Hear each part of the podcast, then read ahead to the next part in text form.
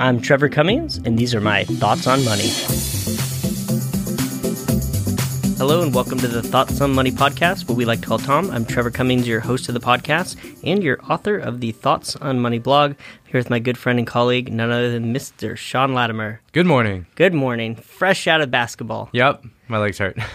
Mine too. Well, you did snowboarding this week and Yeah. basketball, which makes you crazy. I'm an overachiever this week, but I'm paying for it. Uh, for those that are just listeners and have never met us in person, Sean is about a foot taller than me and he's lighter than me, so I'm pretty jealous.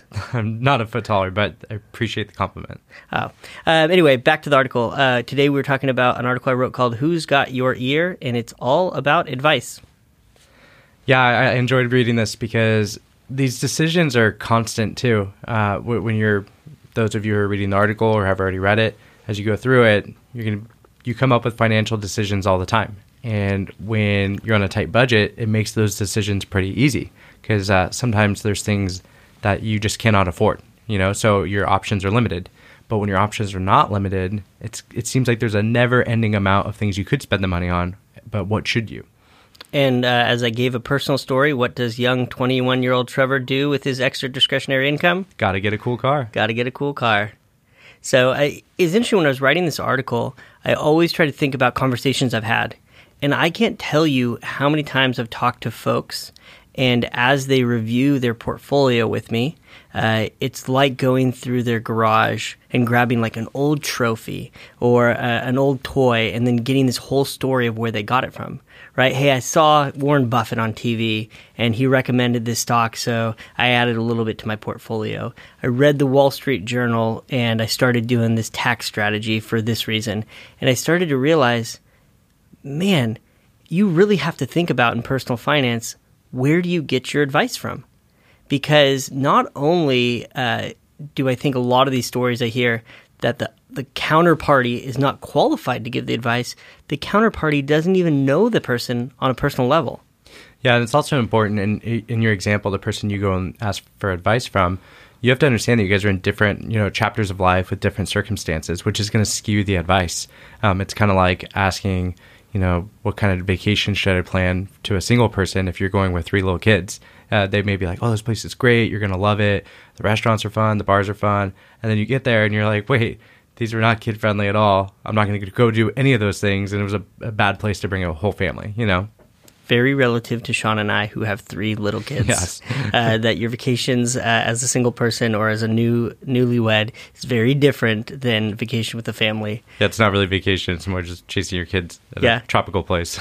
I was joking around with a good friend the other day. They tend to go on a lot of vacations, and uh, now they have four kids at home. And his wife just came to him and she said, "Please, please, no vacations this year." yeah, that is pretty funny. I, I remember my wife saying something similar that she wanted like a change of scenery, just have to get out of the house, and I'm like, perfect, done. And then uh, about day two, she's like, "This is harder than being at home." I'm like, "Yeah, yeah." She, so we know that feeling. yeah, it's uh, it's amazing in thought. Uh, in practice, it's usually a little bit of a different story. Definitely.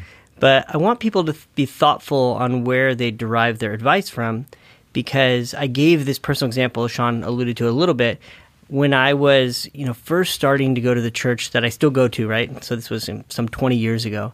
Uh, I leaned a lot of people in that church to give me advice and give me guidance. And I remember at that time, I had a really low rent. I had a lot of roommates. Uh, my income was decent, which means I had a lot of opportunity for dir- discretionary spending. And I wanted to go out and get a new car. And I don't know why, you know, don't judge me for it, but my, I just really wanted a Mini Cooper. I thought that was funny. I didn't know that part. I Yeah. laughed because I knew Trevor when he got this car too. So that's why I, I, I kind of chuckled when I read that. Yeah, I thought Mini Coopers were really cool, and I like looked at the used ones, and I'm like, oh, this is like within like what I can afford and, and whatnot. So I went to this gentleman at our church. Like a lot of these guys acted as like father figures to me, and I said, hey, I wanted to get a new vehicle. Could you help me out? I, I don't know how to go to the dealership, how to do any of this stuff. Like, kind of, this is what I want. He's like, oh yeah, I got a friend that works in the fleet side, and he's going to give you a good deal, and I'll go with you. So sure enough, we drive down to Irvine uh, to get a new vehicle, and I'm walking in looking to get a used Mini.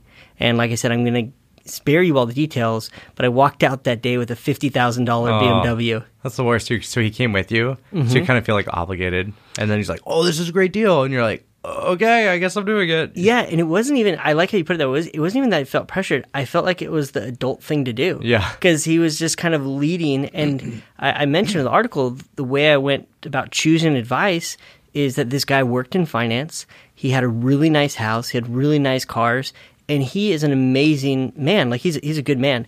Now I'll mention later that it breaks my heart. I saw the struggles he went through in 2008, and I saw all those luxuries stripped away. Yeah. Um, you know, Warren Buffett likes to say, uh, "When the tide goes in, you can find out who's skinny dipping."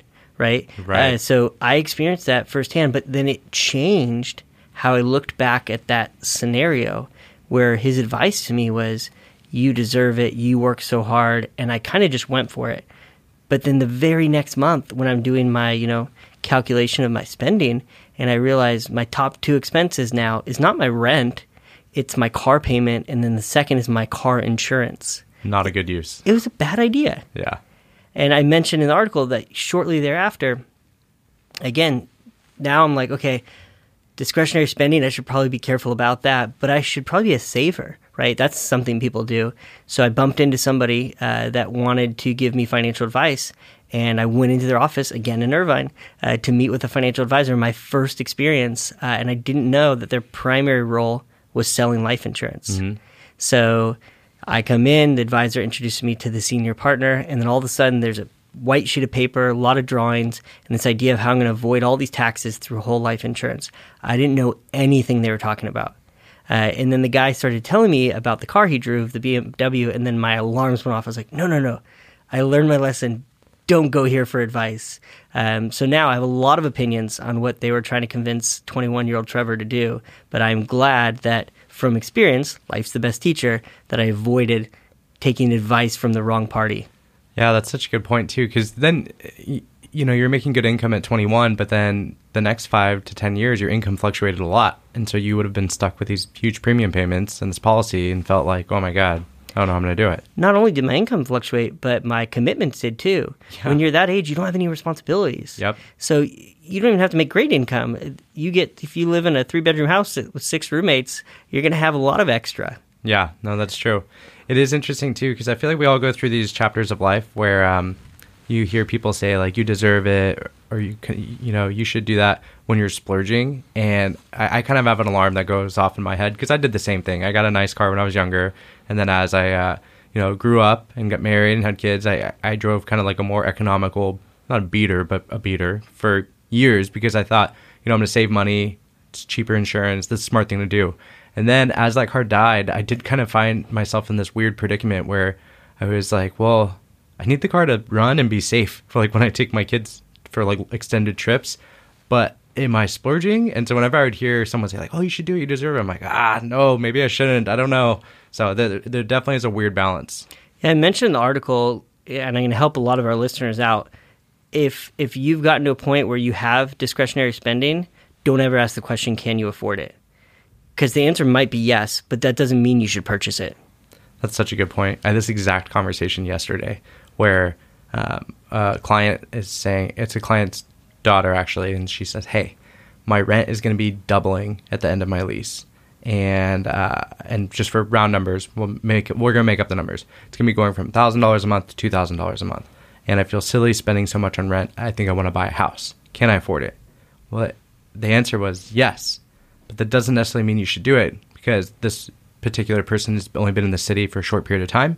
And I was like, "Where were you three years ago?" And it was like two others, two moves before. I'm like, "How do you know you're going to be here for a long period of time?" She goes, "Oh, I just know." I'm like, "I just don't know if it's the best idea." And we kind of went back and forth where she was asking the wrong questions. She was asking like, "Well, how much do I have to put down to get my mortgage payment down to this? Could you afford it? Yes. Is it the best decision? I don't know." Because your brain was going to a place that when you're a buyer of a home, the first thought has to be time horizons, Right. You have to you have to really be convinced that you're going to be in that place the next seven to ten years, um, or it, you might end up losing money because in those short periods of time, buying and selling, transaction costs, Yep. all that friction that happens, you don't have a lot of years to dilute it over. And that's what she said that triggered something in my mind. And she was like, "Well, and in a few years, if I, you know, I don't like it, I'll sell it and, and I'll go buy another house somewhere else." And, i and I, her last transaction went well. Bought a house three years later is worth more. Sold it, profit. that is not necessarily going to be the case next time. And so I think that's where she was kind of hung up. Yeah, and David Bahnsen's talked about it a lot recently. We won't go too far off this tangent, but he talks about in his white paper that, hey, our housing price is going to soften. Well, they kind of have to, right? Uh, either wage growth has to be significant and interest rates have to come down because the equation always comes back to affordability. So if you're buying a house right now, it's it's not a bad idea if you want to be in that place, Right. Um, and you're going to have a long enough time horizon. But if you're trying to, you know, unintentionally flip a property, it's probably not the ideal time to do that. And I didn't want to leave our listeners in this article without a really simple rule of okay, who should I take advice from? And, and I put it in there. It's like a peanut butter and jelly sandwich. Advice and accountability go together. So whoever you're going to get advice from, that person needs to be accountable for that advice. And I, I wrote in the article if your favorite TikTok star gives you a really good investment idea, are they going to DM you back and be accountable for what your expectations are with that investment? Is Warren Buffett going to take your call when the stock doesn't go the direction you want it to? I mean, the answers are obvious. So you need to be in relationship with somebody you trust that is giving you advice and that person is electing to be accountable for the advice they give. Well said. I, uh, I've, you know, I hear often, especially people that work in the industry or on TV a lot, is that they, they would say, well, investors know the risk.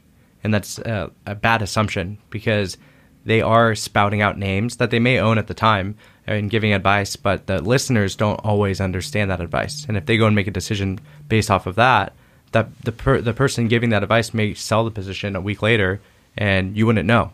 And so it kind of leaves you high and dry.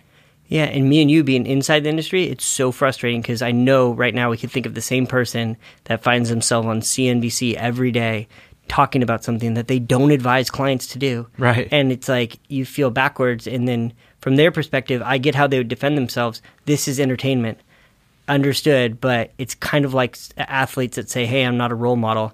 Sorry, my friend. You are a role model. Yeah. Like the way you act and the way you behave because of the platform that God's given you, like that, you have to be responsible with that. It, and it goes further too. You mentioned um, like some of these social media apps where people give advice. Um, I've seen where some of these investment ideas uh, blow up, um, like in the digital currency space, and now people are getting called out saying, "Hey, you know, you were an advocate for this, and now the, the company went BK and doesn't exist, and people lost money." And I go, "Well, it's not my fault that those people were crooks or that these people uh, followed, you know, didn't do their research." And it's like, man, what a cop out. And so you're right that that is exactly how it would happen most of the time. And that little idea of a cop out is a good segue for kind of how we'll wrap up this article. I even gave criticism, and I, if I've ever done this to you, client, call me right now. But uh, I gave criticism to advisors. The the the commonplace today, which is not what the Bahnsen Group does, but is to outsource the investment management for clients. And David talked about this with us, like I think last week or something.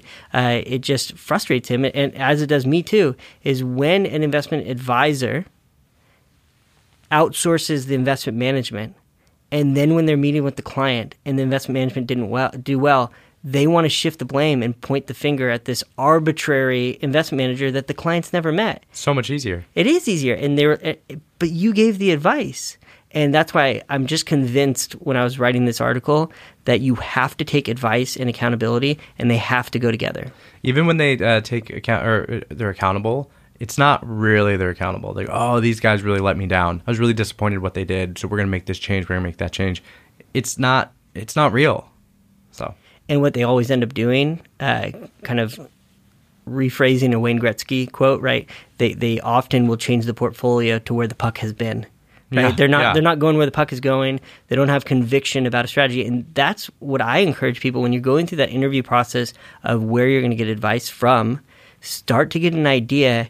Has this person believed this philosophy or this approach since the beginning or what's changed or, or, or, or whatnot because you really don't want somebody that's just going fluid with the trends of what's going on in the world And then what's the most common question you get when you tell them about an investment? i don't know tell me They say, "Oh, how is it done historically?" And people love to say, "Oh, look, it's been the best performing uh, fund or ETF in its asset class. It's the best one," because people want to hear that. You, you, what you actually want to hear is you know, I have conviction in this philosophy, whether it's the best one or not, because I think it's going to work out in the long run. Yeah, I was reviewing a portfolio yesterday, and on the first page, there was a, a decent sized allocation to managed futures. And the first thing that came to mind for me, I was like, I was like flipping through the statement. I was like, when was this purchase? Because I feel like managed futures went through such a, I mean, Right. Post 2008, it was like the best investment to have when that crash happened, and then disappointing for a decade. And then with inflation recently, I was like, when was this position added? Um, because it's it is frustrating that advisors can do that of like, let's change the portfolio to where the puck's been. You know what's funny too is that we're kind of missing like the elephant in the room too. That if you've already been punched in the face and you use that sentence a lot, and you've been through the pain of an investment philosophy, don't change it now. Like the reward is coming, and it's interesting that um, with an asterisk, right? With an asterisk, not always. Or, no, I say with or, an, I say with I say with an asterisk because I, I think of a recent conversation I had, um, and again, this is my bias. I despise those triple leveraged investments oh, yeah. and things like that. And I, I know somebody, you know, is like, hey, I, here's my purchase price. Here's where it is now. I'm sure we'll get a bounce back. And I'm like, ah, that that investment vehicle is made for daily use and you're using it as a long term investment, I, it just makes me uncomfortable. That and that's a good point. But realistically, if you are a long term investor, it takes patience. And if the allocation hasn't been going well, and you call Mr. and Mrs. Advisor and they say, no problem, we're going to change this, change that, change this, it should give you caution because what that normally be the worst time to be making changes. Yeah, and I want to I want to add to this idea of accountability because I feel like it has a negative connotation in our culture. And I don't mean like if I'm Sean's client that I'm like trying to catch him make a mistake all the time, you know, ask him why I did this. Like I don't I don't think it's that anxiety relationship. I think I trust Sean and then Sean is electing to be accountable. And, and Sean when something maybe goes in a direction that wasn't the expectation that was laid out, Sean leads with this idea of, oh, here's what we're doing and why we're doing it. That's how I see accountability. What I wish I wrote about in this article, and I didn't, because um, I didn't really have a way to tie it in, and I wanted to go to bed. um, but the the other side of it that I would challenge people is if those folks that have found a really good advice giver and they don't take the advice. Um, I, have been in countless situations where I looked over something and I was like, okay, you know, if I was in your shoes, all this kind of this is what I would do, and they go a different route. And, and maybe one out of ten times that, that that happens. But when you're in one of those relationships and half the time you don't take the advice, sometimes I'm like, why are we even in why, this relationship? Why do you ask me? Yeah, yeah, because I, I don't know if I'm being really helpful. Literally, my sole job is to give advice. Mm-hmm. Uh, and if my hit rate on you actually taking my advice is half the time, that's pretty exhausting for me yeah, it just and we talked about this in a recent uh, podcast where if it's friends asking for advice, it's hard to give friends advice because it's kind of like a lose lose. But if it's a client that doesn't take your advice, it, it sounds like it, it's kind of broken. And you know why it's hard? Because I'm not going to be accountable for it. Right. Like you're not my client. Yeah. You know what I mean? They go, hey, this this went south. Oh, I wish I didn't do that. You go, yeah, you don't want to say i told you not to yeah you, know? you want to i mean i usually probably give that disclaimer like i'll give you an idea of what i would do if i was in your shoes but keep in mind as the environment changes and things like that my advice would change mm-hmm. right if you ask me uh, you know two or three years ago uh, if it was uh, i don't know about buying treasuries or something like that obviously my opinion is very different today right so that's the the problem too is that we haven't given a shelf life for that advice right? Like you give them advice. Well, yeah, that was good advice when your life looked like this. Now that advice no longer applies. And that's why we're big advocates of when you're in a relationship, you don't have to worry about the shelf life advi- of, of, advice because you're constantly in conversation uh, and you're molding and pivoting towards what fits for that person's objectives. And their objectives change over time as well. Yeah. So um, we won't beat a dead horse. Uh, I, liked this article personally, um, which I won't say that a lot, but I like it because it reminds me that some of, sometimes the simplest questions can be the most thought provoking. So we kind of pose this idea of who's got your ear and where do you go for advice, and I challenge you to really think about that. Um, and if it doesn't spawn a lot of thought, pull up your portfolio and look at it and see where did I get this advice. Uh, and I want to encourage you to attach advice to accountability and be in a trust a trustworthy relationship where the counterparty is willing to be accountable for that. And with that said, we'll ask that you rate the podcast five stars or preferred. All comments are welcome. Uh, you can get a hold of Sean or Trevor by emailing Tom, T O M, at thebahnsengroup.com. You can email us with comments or ideas, questions. Um, we really want to be a resource in any way that we can. Uh, and we will be back next week with more of our Thoughts, Thoughts on, money. The